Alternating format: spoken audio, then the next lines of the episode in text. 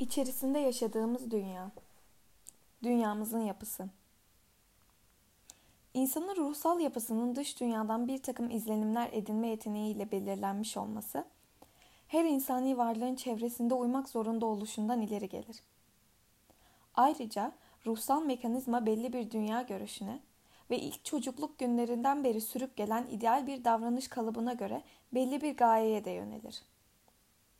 Bu dünya görüşünü ve bu gayeyi belirli ve kesin bir terimle ifade edemesek bile, sürekli olarak var ola gelen ve her zaman yetersizlik duygusunun karşıtı olarak ortaya çıkan bir ışık, bir parıltı olarak tanımlayabiliriz. Ruhsal hareketler ancak tabii bir gayeye yöneldikleri zaman ortaya çıkabilirler. Bir gayenin var olması ise bilindiği üzere değişme ve belli bir ölçüde serbestçe hareket edebilme yeteneğini gerektirir. Hareketlerin serbestliğinden ileri gelen manevi zenginlik küçümsenmemelidir. İlk defa ayağa kalkan bir çocuk yepyeni bir dünyaya girer ve daha o anda kendisine düşman olan bir ortam içerisinde bulunduğunu hisseder. Yapmaya çalıştığı ilk harekette, özellikle ayağa kalkıp da yürümeyi öğrenmesiyle birlikte çeşitli derecelerde güçlüklerle karşılaşır ve bu güçlükler onu ya kuvvetlendirir ya da gelecek için her türlü umudunu yitirmesine yol açar. Edinmiş olduğu izlenimler, büyükler tarafından her ne kadar önemsiz ve sıradan izlenimlermiş gibi görülebilse de, çocuğun ruhunu şiddetle etkiler ve içerisinde yaşamakta olduğu dünya ile ilgili düşüncesine bütünüyle şekil verir. Böylece hareket etme güçlüğü çekmiş olan çocuklar, kendilerini şiddetli ve hızlı hareketlerle ilgili bir ideal yaratırlar. Bunlara en sevdikleri oyunun hangisi olduğunu ya da büyüdükleri zaman ne olmak istediklerini soracak olursak, böyle bir idealin varlığını açıkça görebiliriz. Bu gibi çocuklar genellikle otomobil sürücüsü, tren makinisti ya da bu gibi bir iş sahibi olmak istediklerini söylerler. Böylece hareket etme serbestliğini engelleyen her türlü güçlüğü yenmek istediklerini çok açık bir şekilde dile getirmiş olurlar. Hayatlarının gayesi aşağılık duygularının ve engellenmiş olma duygularının tam bir hareket serbestliği ile büsbütün giderilebileceği bir noktaya ulaşmaktır. Ağır ağır gelişen ya da hayatı boyunca pek çok hastalık çekmiş olan bir çocuğun ruhunda da çarçabuk böyle bir engellenmiş olma duygusunun doğabileceğini anlamak güç değildir. Aynı şekilde bir takım göz kusurları ile dünyaya gelmiş olan çocuklar, bütün dünyayı görme duygusu ile ilgili daha şiddetli kavramlarla yorumlamaya çalışırlar. İşitme kusurları olan çocuklar ise kendilerine daha hoş gelen bazı tonlara şiddetli bir ilgi duyarlar, yani müzikle ilgilenirler. Çocuğa dünyayı fethetme imkanı veren bütün organları içerisinde, içinde yaşamakta olduğu dünya ile temel ilişkilerini belirleme konusunda en önemli organlar duyu organlarıdır. Dünya görüşünün yaratılması, duyu organları aracılığıyla olmaktadır. İnsanı çevreye en çok yaklaştıran duyu organı da gözdür.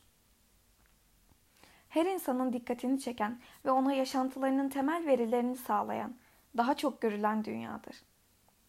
Görme duyusu ile edinmiş olduğumuz dünya görüşü, yalnızca geçici bir uyarıma duyarlı olan başka duyu organlarının, kulağın, burnun, dilin ve derinin sağlamış olduğu verilerden farklı olarak, değişmeyen, sürüp giden temellere dayanması bakımından son derece büyük bir önem taşımaktadır.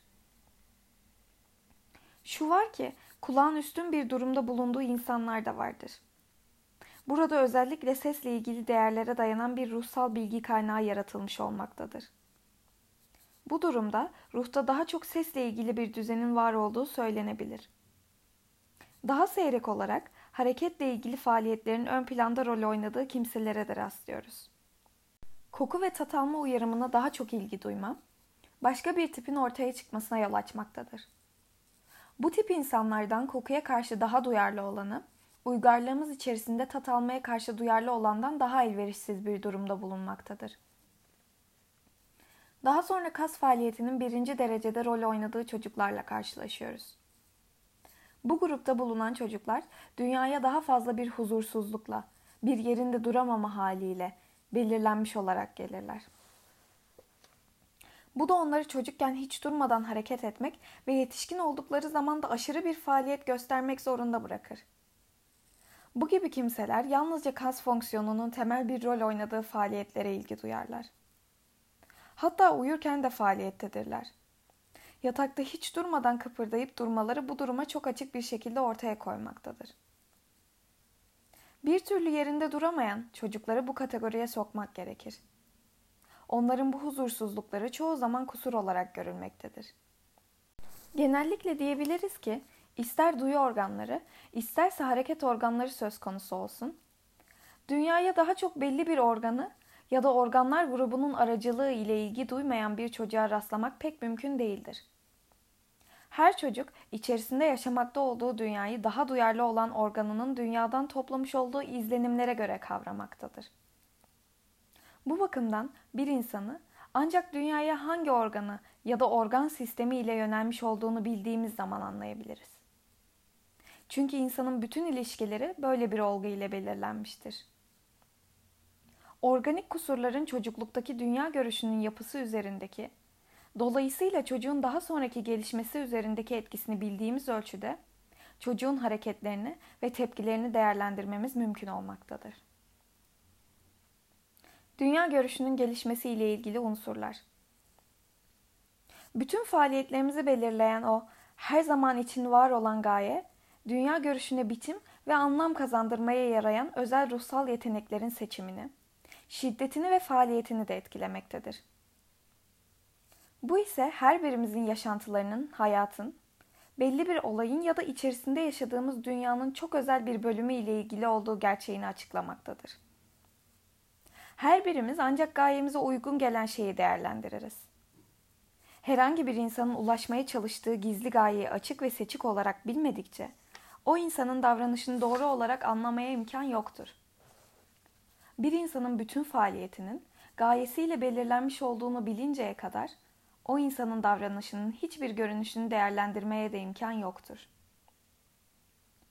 Algı. Dış dünyadan gelen izlenimler ve uyarımlar duyu organları aracılığı ile beyne geçerler ve burada o izlenimler ve uyarımlardan bazı izler kalır. Hayal gücümüzün ve belleğimizin dünyası bu izlerin üzerinde kurulur. Şu var ki algı hiçbir zaman bir fotoğrafla karşılaştırılamaz. Çünkü onu algılayan kişinin özel ve bireysel niteliklerinden bazı unsurlar bu algıya sıkı sıkıya bağlıdır. İnsan her gördüğü şeyi algılamaz. İki insanın aynı manzaraya aynı şekilde tepki göstermesi mümkün değildir. Bu iki insana algılamış oldukları şeylerin neler olduğunu soracak olursak çok farklı cevaplar vereceklerdir. Bir çocuk çevresindeki şeylerden, ancak çeşitli nedenlerle önceden belirlenmiş olan bir davranış kalıbına uygun gelenleri algılar. Görme istekleri özellikle iyi gelişmiş olan çocukların algıları daha çok görme ile ilgilidir. İnsanların çoğu görme algısına dayanan bir ruh taşırlar. Bazıları da kendileri için yaratmış oldukları parçalı bir dünya görüşünü, daha çok işitme ile ilgili algılarla tamamlarlar. Bu algıların gerçeği tıpatıpına uyması gerekmez. Her insan dış dünya ile olan ilişkilerini kendi hayat kalıbına uyduracak şekilde yeniden düzenleyebilir ve şekillendirebilir. Bir insanın bireyselliği ve tekliği neyi ve nasıl algılamış olduğuna bağlıdır. Algı, basit bir fizik olayını aşan bir şeydir. İç hayatımızla ilgili en geniş kapsamlı sonuçlara ulaşmamızı sağlayan bir ruhsal fonksiyondur. Bellek. Ruhun gelişmesi, algılarla kavranılmış olan gerçeklere dayanarak faaliyette bulunması ihtiyacına sıkı sıkıya bağlıdır. Ruh, insan organizmasının kendiliğinden hareket edebilme yeteneği ile tabii bir şekilde ilgilidir ve ruhun faaliyetleri bu hareketliliğin gayesi ve amacı ile belirlenmiştir. İnsanın içerisinde yaşamakta olduğu dünya ile ilişkilerini ve uyarımlarını derleyip düzene sokması gerekmektedir ve insan ruhu, çevreye uyan bir organ olarak kendini savunmasında rol oynayan ve varlığını sürdürmek bakımından şu ya da bu şekilde işe yarayan her türlü yeteneğini geliştirmek zorundadır. Ruhun hayat problemlerine karşı göstermiş olduğu bireysel tepki, ruhsal yapıda izler bırakmaktadır. Belleğin ve değerlendirme yeteneğinin fonksiyonları çevreye uyma zorunluluğu ile belirlenmiştir. Hatıralar olmasaydı gelecek için herhangi bir önlem alma imkanı olmayacaktı. bütün hatıraların bilinç dışı bir amacı olduğu sonucunu çıkarabiliriz. Bunlar rastgele olaylar değildirler. İnsana cesaret verme ve onu uyarma konusunda açık ve seçik bir rol oynamaktadırlar. Hatıralarımız anlamsız ve gelişigüzel bir şekilde birikmemişlerdir. Bir hatırayı ancak hizmet ettiği gaye ve amacı bildiğimiz zaman değerlendirebiliriz. Bir insanın nasıl olup da bazı şeyleri hatırladığını, bazılarını ise niçin unuttuğunu kestirmek güç değildir. Hatırlanması belli bir ruhsal eğilim için önemli olan olayları hatırlarız. Çünkü bu hatıralar bizim için son derece önemli olan bir faaliyeti desteklemektedir. Aynı şekilde bir planın gerçekleşmesini engelleyen bütün olayları da unuturuz. Böylece belleğimizin de belirli bir gayeye göre gerçekleşen çevreye uyma sürecine bağlı olduğunu ve her hatıranın bir bütünlük olarak kişiliği yöneten gaye fikriyle belirlendiğini görüyoruz. Unutulmayan bir hatıra, yanlış bir hatıra da olsa, hatıraların çoğu zaman tek yanlı önyargılarla dolu olduğu çocukluk hatıralarında sık sık rastlandığı gibi, bilincin dışına taşınabilir ve ulaşılmak istenen gayenin gerçekleşmesi için gerekli olduğu zaman bir tavır, bir heyecan davranışı, hatta bir dünya görüşü haline gelebilir. Hayal gücü. İnsanın tekliği ya da biricikliği en açık ve seçik bir biçimde hayal gücünün ürünlerinde ortaya çıkmaktadır. Hayal gücü deyince bir algının, o algıyı yaratan obje olmaksızın yeniden yaratılmış olmasını anlıyoruz. Başka bir deyimle, hayal yeniden yaratılmış bir algıdır. Ruhun yaratıcı yeteneğinin başka bir kanıtıdır. Hayal gücünün ürünü dediğimiz şey ise yalnızca bir algının tekrarı değildir. Gerçekte o algı da ruhun yaratıcı gücünün bir ürünüdür. Nasıl algı fizik duyulara dayanarak yaratılıyorsa, aynı şekilde hayal de algıya dayanılarak yaratılan yepyeni ve apayrı bir ürün olarak ortaya çıkmaktadır. Açık ve seçik olarak görülebilmek bakımından sıradan hayalleri çok aşan bir takım hayaller de vardır. Bu gibi hayaller öyle keskin çizgilerle belirlenmişlerdir ki, yalnızca hayal gücünün ürünü olarak bir değer taşımakla kalmazlar. Aynı zamanda var olmayan uyarıcı obje gerçekten varmışçasına insan davranışını da etkilerler. Hayaller sanki gerçekten var olan bir uyarımın sonucuymuş gibi ortaya çıktıkları zaman sanrılardan söz ederiz. Sanrıların ortaya çıkmasına yol açan şartlar, dizginsiz bir hayal gücünün ürünü olan hülyaları belirleyen şartlardan hiçbir şekilde farklı değildirler. Her sanrı, o sanrıyı gören belli bir insanın gayelerine ve amaçlarına göre şekillendirilmiş ve düzenlenmiş, sanat yönü ağır basan bir ruhsal faaliyettir. Bu noktayı bir örnekle açıklayalım. Zeki bir genç kadın, ana babasının öğütlerine kulak asmayarak evlenmişti. Ana babası onun bu hatalı evlenişine o derece kızmışlardı ki, onunla her türlü ilişkiyi kesmişlerdi. Zaman geçtikçe genç kadın, ana babasının kendisine hiç de iyi davranmamış olduklarını düşünmeye başlamış, birçok uzlaşma denemesi her iki tarafın gururu ve inadı yüzünden başarısızlığa uğramıştı.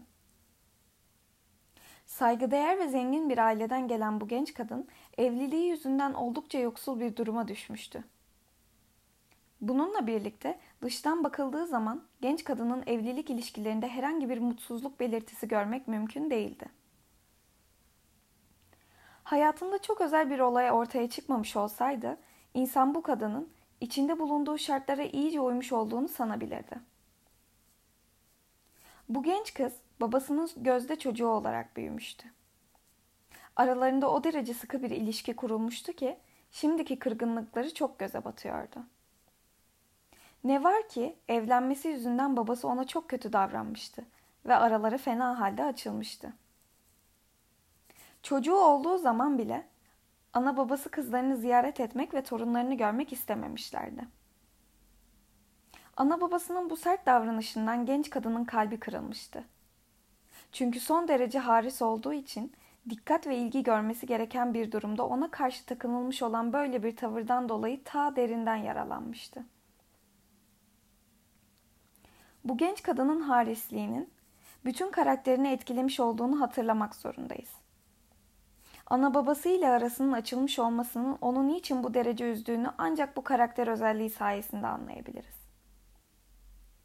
Annesi kızına sert davranmakla birlikte birçok iyi niyetleri olan dürüst ve ciddi bir kadındı. Kendi mevkiinden büsbütün vazgeçmeksizin kocasına nasıl itaat edeceğini biliyordu. Hiç değilse görünüşte bu böyleydi. Gerçekten de kocasına karşı göstermiş olduğu itaatle iftihar ediyor ve kendisine bundan bir onur payı çıkarıyordu. Öbür yandan bu ailede babasının bir modeli ve aile adının gelecekteki varisi olarak görülen bir oğlan çocuk da vardı. Bu çocuğa söz konusu ettiğimiz genç kızdan daha çok değer verilmiş olması, yalnızca genç kızın harisliğini körüklemeye yaramıştı. Hayatı boyunca bir dereceye kadar koruyucu bir ortam içerisinde yetişmiş olan bu genç kızın evlendikten sonra karşılaştığı güçlükler ve yoksulluklar ise, şimdi gittikçe artan can sıkıcı bir duygu ile hiç durmadan ana babasından görmüş olduğu kötü davranışı düşünmesine yol açmıştır. Bir gece henüz uykuya dalmadan önce kapı açılmış, Meryem Ana'nın hayali içeriye girip yatağına yaklaşmış ve ona şöyle demiştir. Seni çok sevdiğim için Aralık ayının ortasında öleceğini söylemek zorundayım. Hazırlıksız olmanı istemedim. Genç kadın bu görüntüden ürkmemiş ama kocasını uyandırarak ona her şeyi olduğu gibi anlatmıştır. Ertesi gün de doktora gitmiş, olup biteni ona da anlatmıştır. Bu bir sanrıdır.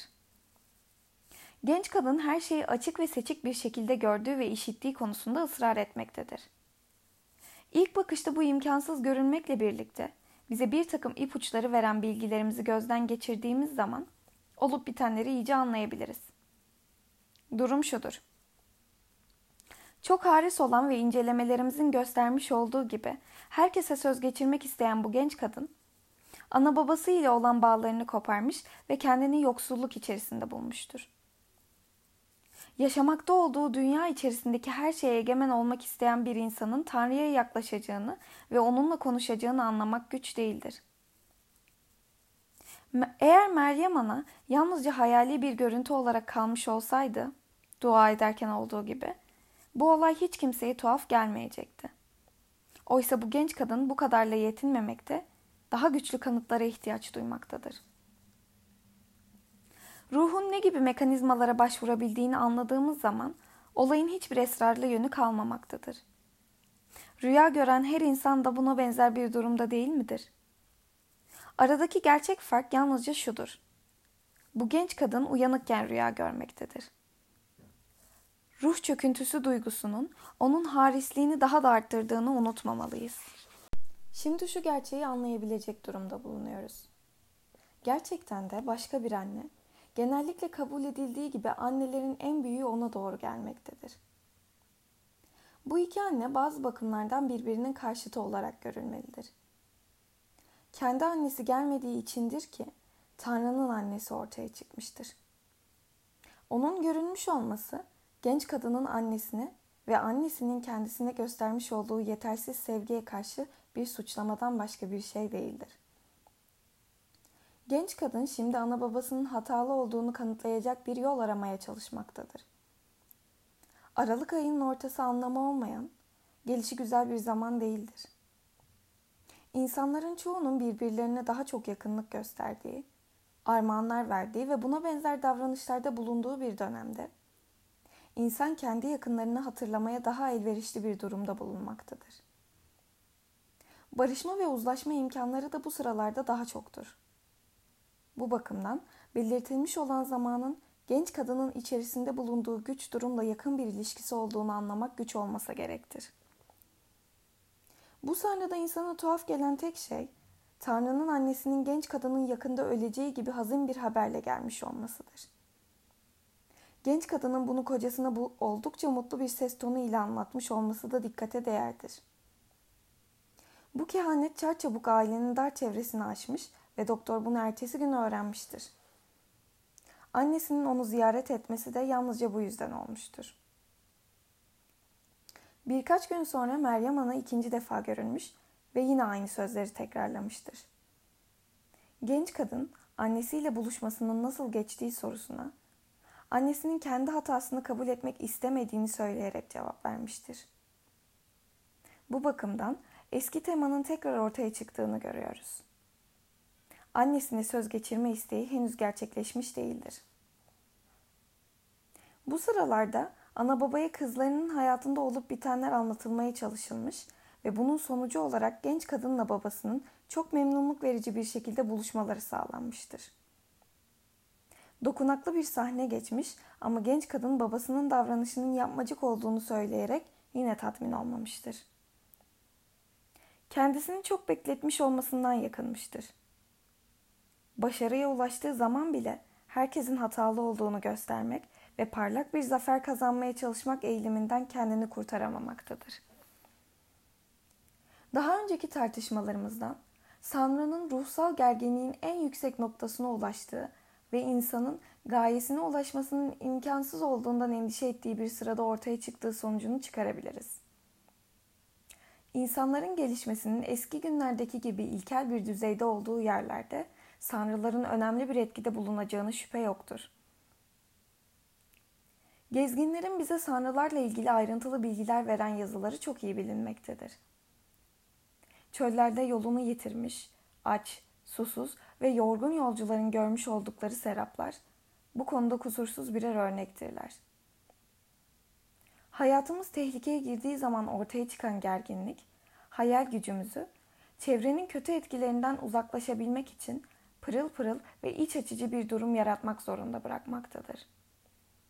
Serap yorgunlara cesaret verecek, ne yapacaklarını bilemeyenlerin yitirdikleri gücü tazelemelerine yardımcı olacak, yolcunun kuvvetini ya da duyarlılığını artıracak yeni bir durum yaratmaya çalışacaktır.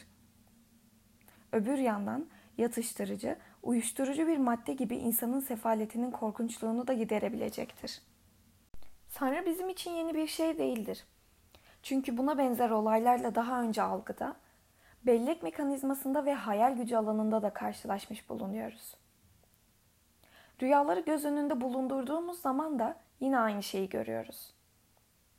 Hayal gücünü kuvvetlendirerek ve yüksek merkezlerin eleştirici gücünü bir yana iterek sanrı olayını yaratmak güç değildir. Şiddetli ihtiyaçların, tehlikeli şartların söz konusu olduğu durumlarda ve insanın gücünü tehdit eden bir kuvvetin baskısı ile insan zayıflık duygusuna karşı koymaya çalışmakta ve bu mekanizma sayesinde onu yenebilmektedir.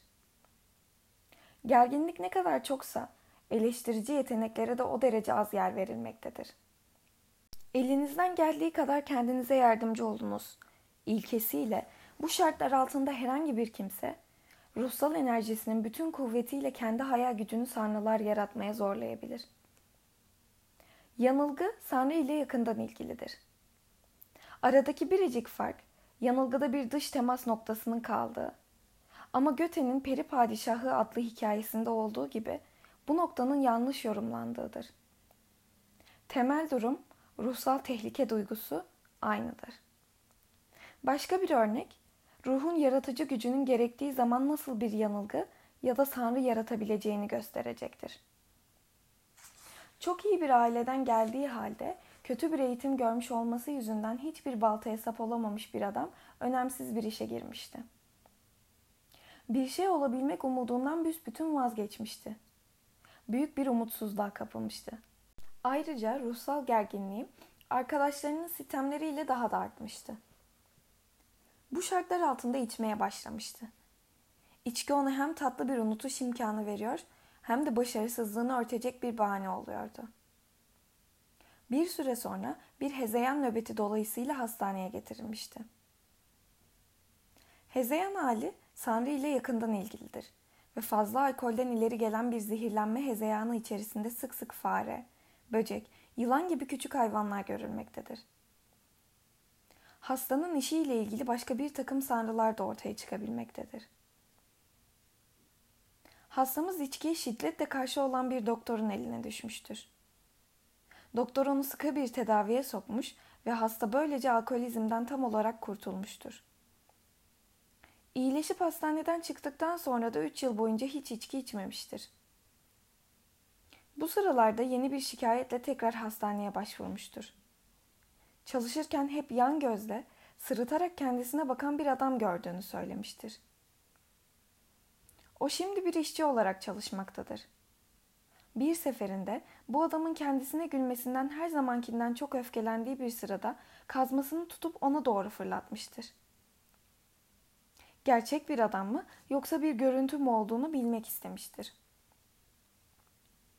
Adam atılan kazmanın önünden hızla çekilmiş ama hemen onun üstüne atılmış ve onu fena halde dövmüştür.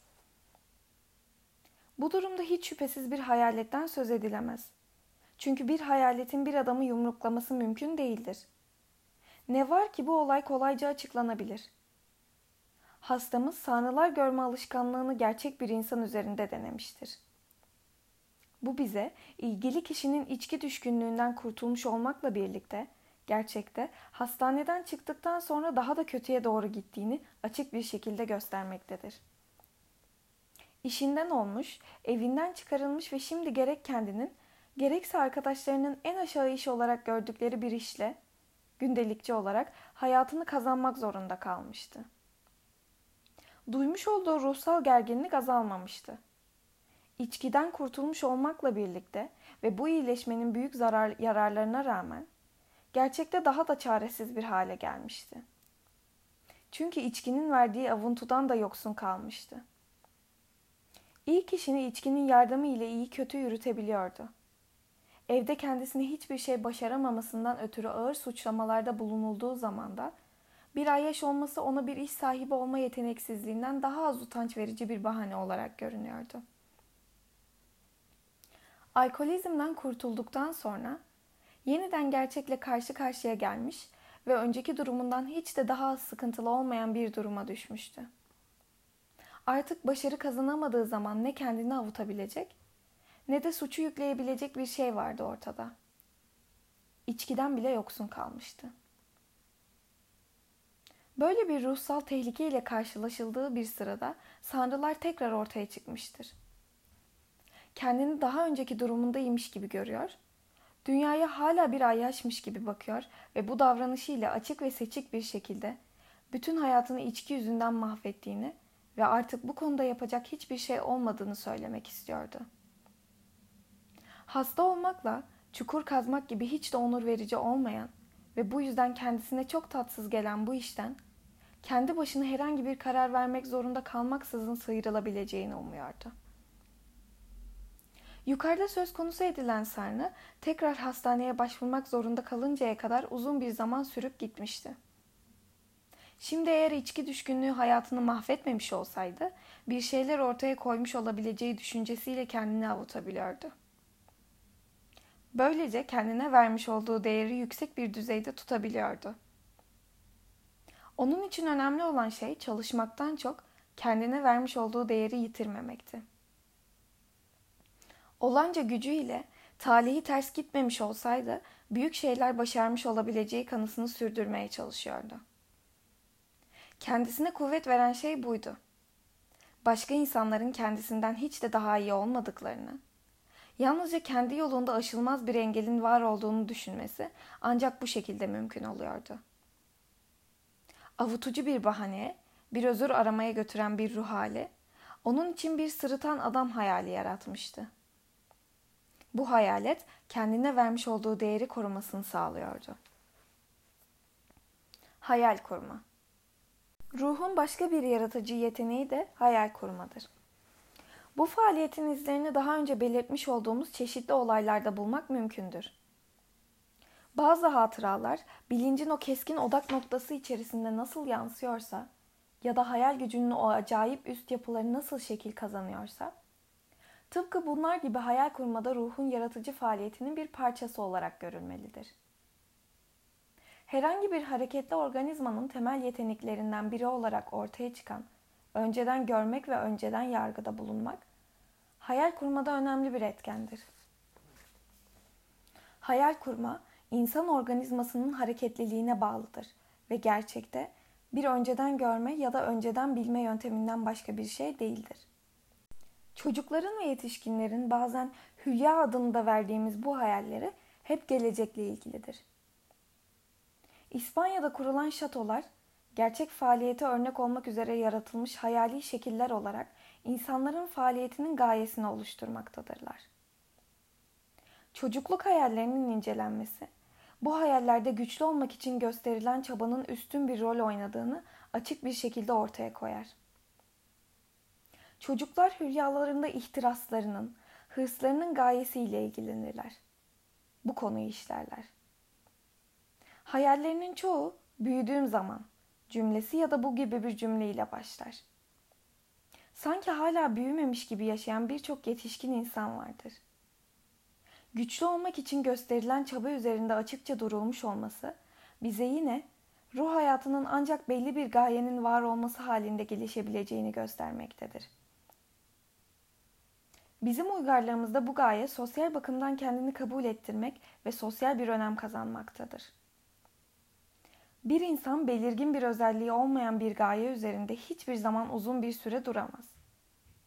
Çünkü topluluk hayatı, üstün olma isteğini ve yarışmada başarı kazanma umudunu ortaya çıkaracak şekilde insanın hiç durmadan kendini ölçüp biçmesiyle birlikte gider. Çocukların hayallerinde o derece belirgin olan önceden görme şekilleri hemen her zaman çocuğun gücünü dile getiren durumlarla ilgilidir. Burada herhangi bir genelleştirme yapmamalıyız. Çünkü hayal kurmanın derecesi ya da hayal gücünün kapsamı konusunda kural koymak mümkün değildir. Daha önce söylemiş olduğumuz şeyler birçok durum için geçerlidir. Ama bunları bazı durumlara uygulamak mümkün olmayabilir. Hayata kavgacı bir gözle bakan çocuklar, hayal güçlerini daha çok geliştireceklerdir. Çünkü kendi tavırlarının sonucu olarak almış oldukları önlemler gerginliklerini artırmaktadır.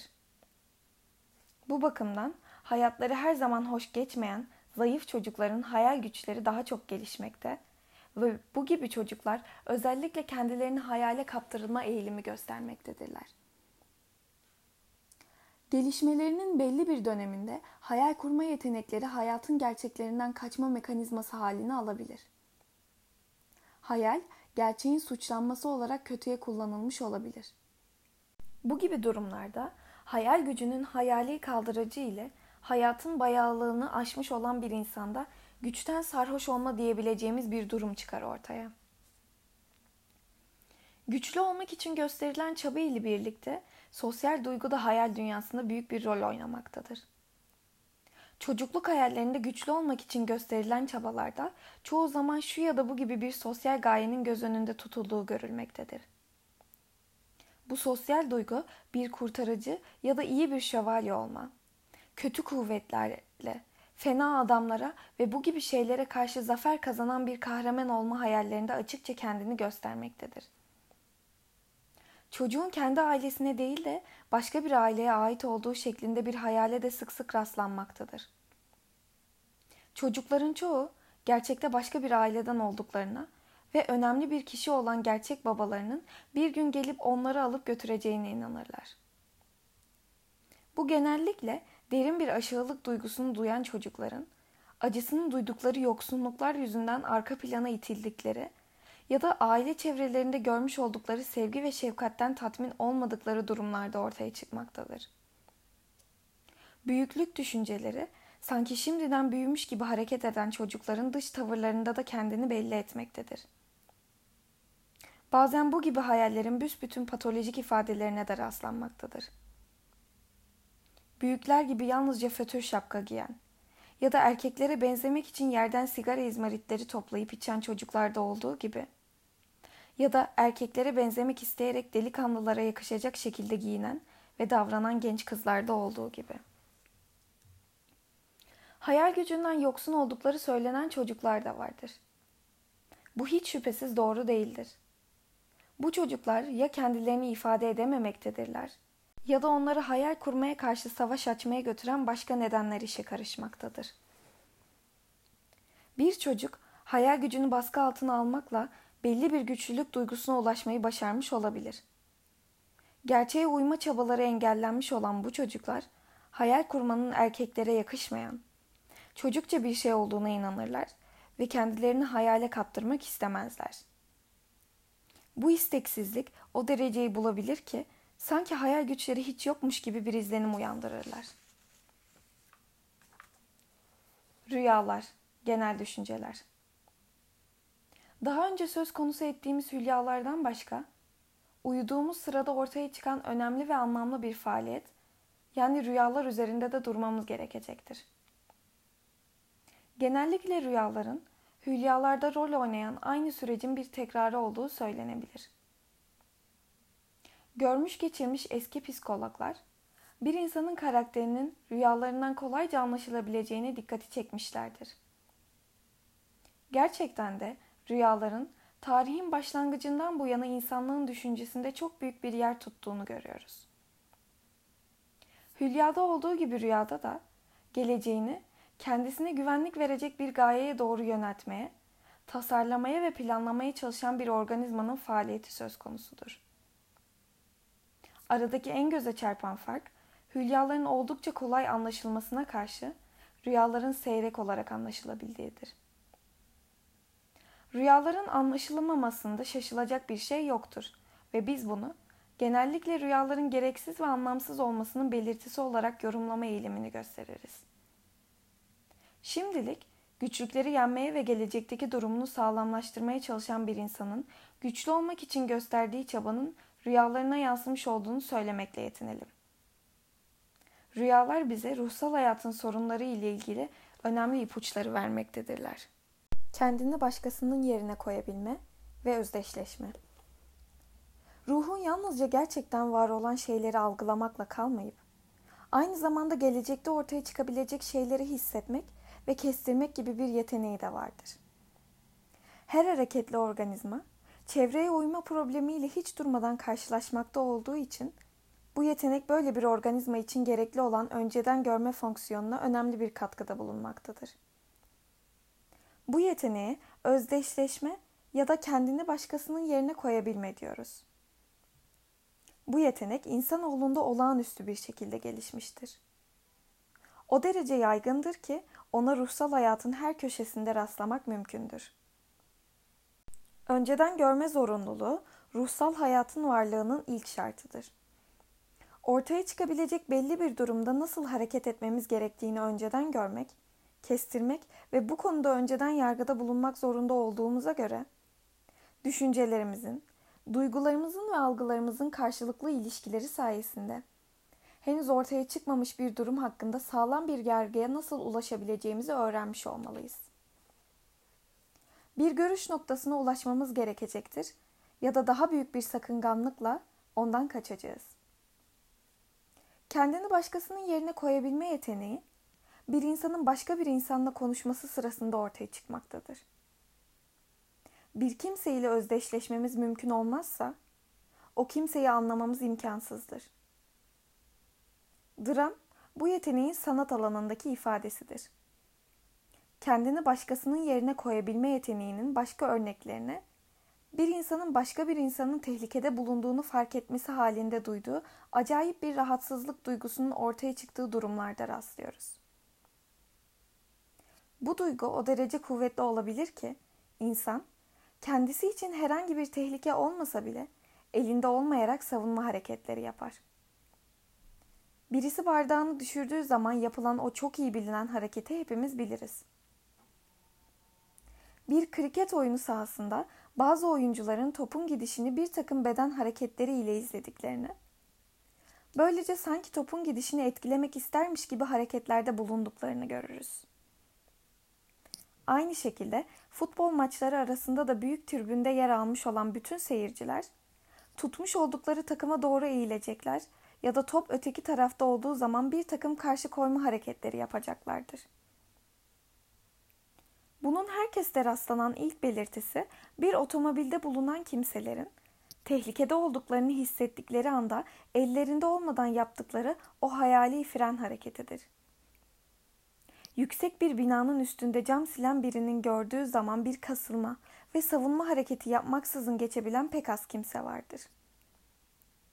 Bir konuşmacı birdenbire şaşırıp da konuşmanın devamını edemediği zaman dinleyiciler bir rahatsızlık ve sıkıntı hissederler. Özellikle tiyatroda kendimizi oyuncuların yerine koymaktan ya da kendimizi içimizde çok çeşitli roller oynamaktan kolay kolay kendimizi kurtaramayız. Bütün hayatımız özdeşleşme yeteneğini sıkı sıkıya bağlıdır. Bir başkasıymışız gibi hareket etmeyi ve hissetmeyi dile getiren bu yeteneğin kaynağını arayacak olursak, doğuştan gelen bir sosyal duygu ile karşılaşacağız. Bu, gerçekten de evrensel bir duygudur ve birbiriyle ilişkili unsurlardan oluşan bütün bir dünyanın kendi içimizdeki yankısından başka bir şey değildir. İnsan olmanın kaçınılmaz bir ayırt edici niteliğidir. Bize kendimizi kendi dışımızdaki nesnelerle birleştirme yeteneğini vermektedir. Sosyal duygunun çeşitli dereceleri olduğu gibi, kendini başkalarının yerine koyabilme yeteneğinin de çeşitli dereceleri vardır. Bunu çocuklarda bile görmek mümkündür. Bebeklere sanki insanlarmış gibi davranan çocuklar vardır. Bazıları ise daha çok bebeklerin içinde ne olduğunu merak ederler. Sosyal ilişkileri insanlardan daha az değerli ya da cansız objelerle yansıtmakla bir insanın gelişmesi büsbütün durmuş olabilir. Çocuklukta rastlamış olduğumuz şekliyle hayvanlara eziyet etme vakaları, başka varlıklarla özdeşleşme yeteneğinin ve sosyal duygunun hemen hemen tümüyle ortadan kalkması halinde mümkündür. Böyle bir yoksunluk, çocukları insanlığa yakınlık duyan kimseler olarak gelişmek bakımından pek az bir değeri ve önemi olan şeylere ilgi göstermeye götürür. Bu gibi çocuklar yalnızca kendilerini düşünürler ve başkalarının sevinçlerine ve kederlerine hiçbir ilgi duymaz hale gelirler. Bütün bunlar, kendini başkalarının yerine koyabilme yeteneğinin yeterince gelişmemiş olması ile sıkı sıkıya ilgilidir. Kendini bir başkası ile birleştirme konusundaki yeteneksizlik o derece aşırı bir hal alabilir ki, bir insanın başka insanlarla herhangi bir işbirliğinde bulunması, kesinlikle reddetmesi bile mümkün olabilir. Hipnotizma ve telkin. Bireysel psikoloji, bir insanın bir başkasının davranışını etkilemesi nasıl mümkün olabilir sorusunu, bu olayın ruhsal hayatımızın görünüşlerinden biri olarak söyleyerek cevaplandırmaktadır. Bir insanın başka bir insanı etkilemesi mümkün olmasaydı, her türlü sosyal hayatımız imkansız olurdu. Bu karşılıklı etkiler bazı durumlarda söz gelişi, öğretmenle öğrenci, ana baba ile çocuklar, karı ile koca arasındaki ilişkilerde göze çarpacak kadar belirgin bir hale almaktadır. Sosyal duygunun etkisi altında insanın kendi çevresinden etkilenmeyi bir dereceye kadar istemiş olduğunu görüyoruz. Etkilenmeye hazır olma derecesi, etki yapan kimsenin etkilenmeye çalıştığı kişinin haklarını ne derece göz önünde tuttuğuna bağlıdır. Zarar verilen bir insan üzerinde devamlı bir etkide bulunmak imkansızdır. Bir insan ancak kendi haklarının gözetildiğini hissettiği zaman en iyi şekilde etkilenir. Pedagojide çok önemli bir noktadır bu. Belki de başka türlü bir eğitim sistemini düşünmek, hatta böyle bir sistemi yürütmek mümkün olabilir. Ama yukarıda belirtmiş olduğumuz noktayı göz önünde bulunduran bir eğitim sistemi hiç şüphesiz uygun olacaktır. Çünkü bu, insanın en ilkel içgüdüsüyle, yani başka insanlara ve dünyaya olan bağlılığı ile ilgilidir. Böyle bir sistem ancak kendini toplumun etkisinden bile bile çekmiş bir insan söz konusu olduğu zaman başarılı olmayacaktır. Bu çekiliş gelişigüzel bir olay değildir. Sürekli bir savaşın ortaya çıkmış olmasını ve bu savaş boyunca o insanın çevresindeki dünya ile olan bağlarının yavaş yavaş çözülmesini, öyle ki en sonunda sosyal duyguya açıkça karşı koymuş olmasını gerektirir. Artık böyle bir insanın davranışını şu ya da bu şekilde etkilemek çok güç, hatta imkansız olacaktır.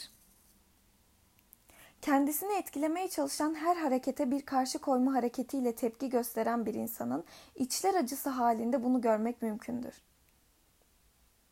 Kendilerini çevrenin baskısı altında hisseden çocukların, eğiticilerin etkisine yumuşak başlılıkla tepkide bulunacakları beklenemez. Bununla birlikte bazı durumlarda dış baskı o derece kuvvetli olabilir ki her türlü engeli ortadan kaldırabilir. Bunun sonucu olarak da otoriter etkiden kaçmak ve ona itaat etmemek mümkün olamaz. Böyle bir itaatin sosyal yönden hiçbir yararı olmadığını kanıtlamak kolaydır. Bu bazen öyle tuhaf bir biçimde ortaya çıkar ki, itaat eden insanı hayata ayak uyduramayacak bir hale getirebilir. Bu gibi kimseler göstermiş oldukları kölece bir itaat yüzünden başka bir kimseden gelen uygun bir emir olmadıkça herhangi bir harekette bulunma ya da düşünme gücünü kendilerinde bulamazlar. Çeşitli sonuçlara yol açan bu aşırı itaatin ne derece tehlikeli olduğunu anlayabilmek için bazı çocukların büyüdükten sonra da başkasının emirlerine itaat etmeleri, hatta yalnızca başkalarının sözünden çıkmamaları yüzünden suç işlemeye kadar varan davranışlarda bulundukları gerçeğini göz önünde tutmak yeter. Bunun ilgi çekici örneklerini çetelerde görmek mümkündür. Çetenin emirlerini yerine getirenler bu kategoriye girerler. Çetenin reisi ise genellikle kendisini faaliyet sahasından uzak tutar. Bir çetenin eseri olan hemen her önemli suç vakasında, kölece bir itaat gösteren bu gibi adamlardan biri ya da birkaçı arslanın ağzındadır. Çeşitli sonuçlara yol açan bu körü körüne itaat o derece kuvvetli olabilir ki, bazen köleliklerinden gerçekten memnun olan ve onu harisliklerini giderecek bir yol olarak gören kimselere bile rastlayabiliriz. Eğer normal bir karşılıklı etki durumunun sınırları içerisinde kalacak olursak, akla ve mantığa uygun gelen şeylere en çok uysallık gösteren, sosyal duyguları en az bozulmuş olan kimselerin etkilenmeye en elverişli olduklarını göreceğiz. Buna karşılık, üstünlük kazanmak ve başkalarına söz geçirmek için şiddetli bir istek duyanları etkilemek çok güçtür. Gözlemlerimiz bu gerçeği her gün doğrulaya gelmektedir. Ana babaların çocuklarından şikayet etmeleri ancak çok seyrek olarak çocuğun körü körüne itaatiyle ilgilidir. En yaygın şikayetler çocuğun itaatsizliği dolayısıyla ortaya çıkmaktadır. İncelemeler bu gibi çocukların çevrelerinde bulunan kimselerden daha üstün olmaya çalıştıklarını göstermektedir. Küçük hayatlarını engelleyen duvarları yıkmaya çalışmaktadırlar. Evde kendilerine hatalı bir şekilde davranılmış olması yüzünden eğitim amacıyla gösterilen gayretler de onları etkileyememektedir. Güçlü olmak için gösterilen şiddetli çaba, bir insanın eğitilebilirlik derecesiyle ters orantılıdır. Bu gerçeğe rağmen, aile içi eğitimimiz genellikle çocuğun harisliğini teşvik etmeye ve onun kafasındaki büyülüklük fikirlerini uyandırmaya çalışmaktadır. Bu bizim düşüncesizliğimizden değil, bütün kültürümüzün aynı şekilde büyüklük hayalleriyle belirlenmiş olmasından ileri gelmektedir. Uygarlığımız içerisinde olduğu gibi aile içerisinde de çevresindeki bütün insanlardan daha büyük, daha iyi, daha çok şan ve ün kazanmış olan bir insana herkesten çok önem verilmektedir. Boş gururla ilgili bölümde harisliği teşvik eden bu eğitim yönteminin toplum hayatına ne derece aykırı olduğunu ve ruhun gelişmesinin harisliğin ortaya çıkardığı güçlükler yüzünden ne derece engellendiğini gösterme fırsatını bulacağız. Her medyum, kayıtsız şartsız itaat etmesinin sonucu olarak her vesileyle çevresinden etkilenen insanlardakine benzer bir durum içerisindedir. Kısa bir süre için herkesin kaprisine boyun eğdiğimizi düşünün. Hipnotizma buna benzer bir hazırlığı gerektirmektedir. Herhangi bir kimse hipnotizma edilmeyi istediğini söyleyebilir ya da buna inanabilir. Ama bunun için ruhsal bakımdan itaat göstermeye hazırlıklı olmak gerekir. Bir başkası bilinçli olarak karşı koyabilir. Buna rağmen tabii olarak itaat etmeye istekli olabilir. Hipnotizmada yalnızca medyumun ruhsal tavrı onun davranışını belirlemektedir. Söylediği ya da inandığı şeylerin önemi yoktur. Bu noktanın iyice bilinmesi, hipnotizma ile ilgili bazı yanlış bilgilerin ortaya çıkmasına yol açmıştır. Hipnotizmada genellikle hipnotize edilmiş, edilmeye karşı koymaya çalışır gibi gözüken, oysa hipnotizmacının isteklerine boyun eğmeye adam akıllı istekli olan kimselerle karşılaşırız. Bu hazır oluşun çeşitli sınırları olabilir. Böylece hipnotizmanın sonuçları insandan insana değişebilir. Hiçbir vakada hipnotize edilmeye hazır olma derecesi, hipnotize edenin iradesine bağlı değildir. bütünüyle medyumun ruhsal tavırları ile belirlenmiştir. Gerçekte hipnotizma bir dereceye kadar uykuya benzer. Esrarlı yanı yalnızca bu uykunun bir başkasının emriyle olmasıdır.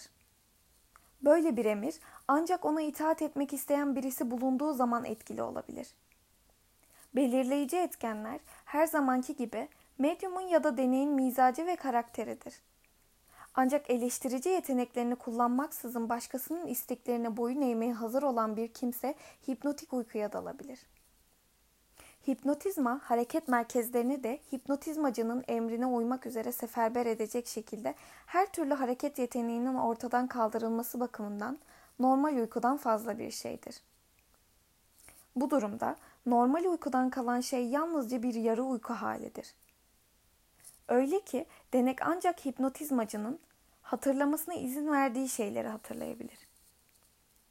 Hipnotizmadaki en önemli olgu, ruhun en güzel ürünleri olan eleştirici yeteneklerimizin hipnotizmadaki kendinden geçme hali arasında büsbütün felce uğramasıdır. Hipnotize edilmiş bir denek, sanki hipnotizmacının uzanmış bir eli, onun emriyle çalışan bir organı haline gelmiştir. Başkalarının davranışını etkileyebilen birçok insan, bu yeteneğin kendine özgü esrarlı bir güçten ileri geldiğini sanır. Bu, özellikle telepati ve hipnotizma yetenekleri olanların zararlı faaliyetleri söz konusu olduğu zaman büyük ölçüde kötü işlere yol açar. Bu gibi insanlar, insanlığa karşı o derece büyük suçlar işlerler ki, kötü emellerine uygun gelen her türlü aracı kullanmaktan çekinmezler. Bu demek değildir ki, bu gibi kimselerin yapmış oldukları her şey bir madrabazlığa dayanmış olsun. Ne yazık ki, insan dediğimiz hayvan, özel güçleri olduğunu iddia eden herkesin kurbanı olacak derecede bir itaat gösterebilmektedir. Ayrıca çok sayıda insan, herhangi bir sınama girişiminde bulunmaksızın bir otoriteyi kabul etme alışkanlığını edinmiştir. Halk aldanmaktan hoşlanır. Akla uygun bir incelemede bulunmaksızın her türlü blöfü yutmak ister. Bu gibi faaliyetler, insan toplumunun hayatına hiçbir düzen getirmeyecek, baskı altında tutulan kimselerin tekrar tekrar isyan etmesinden başka bir işe yaramayacaktır. Hiçbir telepatici, hiçbir hipnotizmacı deneylerini uzun bir süre devam ettirmek imkanını bulamamıştır. Bu gibi kimseler sık sık kendilerini adam akıllı aldatan bir sözde medyumla karşılaşmaktadırlar. Bu, bazen kendi güçlerini medyumlar üzerinde denemeye çalışan önemli bilim adamlarının da başına gelmiştir. Gerçekle sahteliğin tuhaf bir şekilde birbirine karıştığı başka durumlar da vardır. Burada medyum sanki aldatılmış bir aldatıcıdır. Kısmen hipnotizmacıyı aldatır. Ama aynı zamanda onun iradesine boyun eğer. Burada göze çarpacak şekilde işleyen kuvvet hiçbir zaman hipnotizmacının kuvveti değildir. Her zaman medyumun ona boyun eğmeye ve itaat etmeye hazır olması büyük önem taşır. Hipnotizmacının blöf yapma yeteneğinden başka medyumu etkileyen esrarlı bir gücü yoktur. Akla uygun bir biçimde yaşamaya alışmış, kendi kararlarını kendi veren, başkalarının sözlerini eleştiri süzgecinden geçirmeden kabul etmeyen bir insan, hiç şüphesiz hipnotizma edilmeye elverişli değildir. Bu yüzden de hiçbir zaman herhangi bir telepati gücü sergilemeye elverişli değildir. Hipnotizma ve telepati, kölece bir itaatin görünüşlerinden başka bir şey değildir. Bu noktada telkini de göz önünde bulundurmak zorundayız. Telkin, en iyi şekilde izlenimler ve uyarımlar kategorisi içerisinde ele alındığı zaman anlaşılabilir. İnsanın yalnızca ara sıra uyarılmadığı açıktır. Hepimiz hiç durmadan dış dünyadan gelen sayısız izlenimlerin etkisi altındayızdır. Bir uyarım hiçbir zaman yalnızca algıdan oluşmuş değildir. Bir izlenim hissedildikten sonra da etkileri sürüp gitmektedir. Bu izlenimler başka bir varlığın istek ve ricaları halini aldığı zaman, yani ikna etmek ya da kanıtlamak için gösterilen çabalar olarak ortaya çıktığı zaman telkinden söz ederiz. Telkin. Telkin altında bırakılmak istenen kimsede daha önceden var olan bir görüş noktasının ya değiştirilmesi ya da güçlendirilmesi ile ilgilidir. Burada en büyük güçlük her insanın dış dünyadan gelen uyarımlara çeşitli tepkiler göstermesinden ileri gelmektedir. Bir insanın etkilenebilme derecesi, o insanın bağımsızlığına sıkı sıkıya bağlıdır. İki tip insanı hatırda tutmak zorundayız. Bunlardan biri her zaman başka bir insanın düşüncesine gerektiğinden çok değer verir ve bu yüzden kendi düşüncesine ister doğru ister yanlış olsun pek değer vermez. Başkalarının önemini abartma ve seve seve onların kanılarına ayak uydurma eğilimi gösterir. Bu gibi insanlar telkine ve hipnotizmaya son derece elverişlidirler. İkinci bir tip, her türlü uyarım ve telkini bir hakaret olarak kabul etmektedir.